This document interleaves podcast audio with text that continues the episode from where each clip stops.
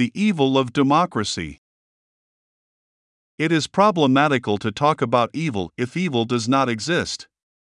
It is difficult to not talk about evil even if we do not truly think evil exists. Evil represents the ultimate hate and, in fact, is almost impossible to define except by a tautological evil is evil. It is also difficult to talk about truth if truth is defined by expediency. If anything is absolute, it is truth. The idea of a truth that we can equate to opinion is an oxymoron. Truth as an approximation is essentially a contradiction.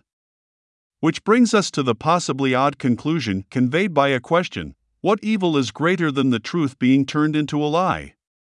Democracy is just that a mechanism for turning what is true into what is not true. People do not like to give up what they consider to be power. People are exercises in power. If all of our power vanished, our humanity would vanish. The most cherished power a human has is the power to choose. Some people think of it as the power of freedom. But despite our sentience and our human will, humans do not get to choose what the truth is. Nor do we get to pick the what the outcome of our choices will be. The truth and the consequences of our choices are beyond our jurisdiction or control.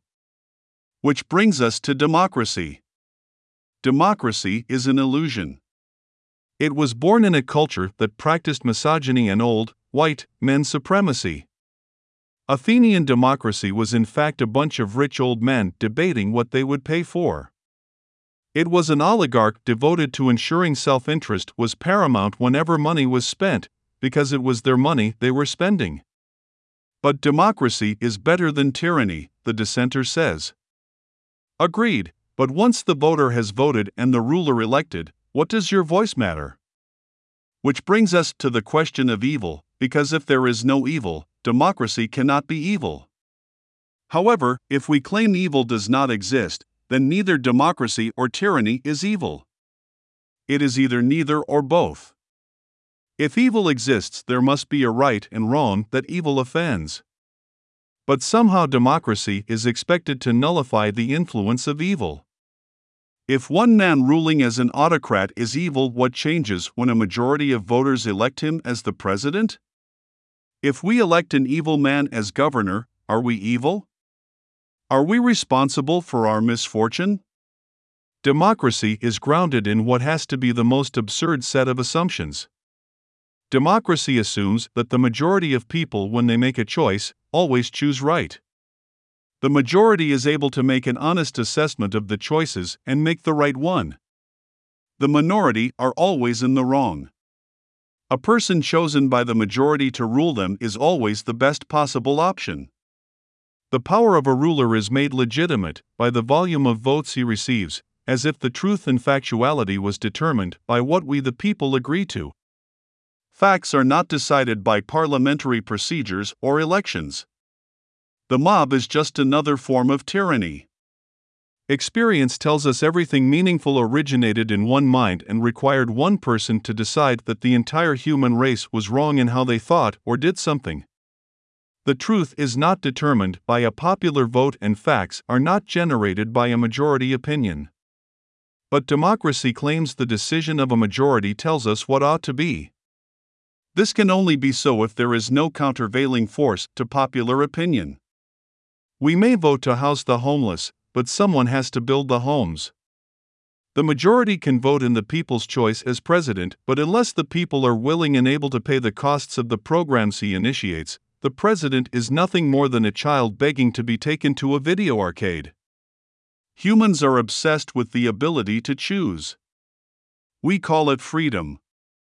Democracy pretends all we have to do is decide which option to go with.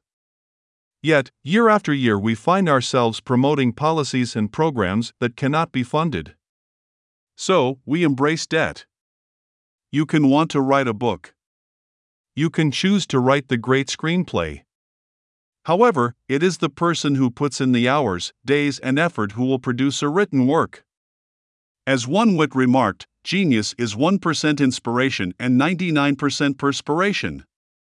The number of good ideas is endless, the number of people who give up everything to develop their idea into a commodity others can consume are few and far between. But democracy says the will of the people is supreme. But what does this mean? There is only one possible meaning. Democracy is the claim that the pie you made is not truly yours. Society has a claim on the pie and everything in society. There is one baker, but many mouths. This kind of expropriation, never mind explanation, seems wrong to many, but others think one person owning more pie than he can eat is wrong, when there are so many mouths to feed. Democracy fights capitalism, but under the guise of socialism. We all want to own our own pie, but share in the pies of others. The details of how we legitimize and fight for this is what gives us the beliefs of capitalism and socialism. Democracy is each side fighting over whose pie will be shared and how. But what if both viewpoints are right but for the wrong reason? The crime is not that society took the pie to feed the hungry, it is that they expropriated the labor that formed the pie. The crime is not that the owner of the pie wants to be paid for his pie, it is that he wants to be paid for something that was never his. The individual may not have an uncontested right to what he owns, but that does not mean the state has a greater claim. Maybe neither has a claim, and what the fight between left and right is, is a war between two robbers as to how to share up the spoils. We have a right to what we create, but we have no right to that which we did not create. This is a logical truth. Contravening this principle is an act of evil. But this principle poses a problem for the state, because the state creates nothing and has no right to anything created by those who create the wealth of the world. The law justifies the state's expropriations because the state makes and enforces the law. The state governs the nation through its law, but who gave the nation to the state that it should issue legal enactments to govern the people? Government requires the state to govern the disposition of assets within the state. In the end, all power comes down to avarice. Power without property is power exercised in a vacuum. Power and property is a chicken and egg problem. The dilemma is resolved when we understand the state is the law the state enacts. The state literally creates itself by law. In a tyranny, the state claims land and rules the people therein. In a democracy, the people claim the land and choose a ruler to rule them. But both options are illicit and result in someone laying claim to what they have no right to. There is no right to rule anything that you did not create.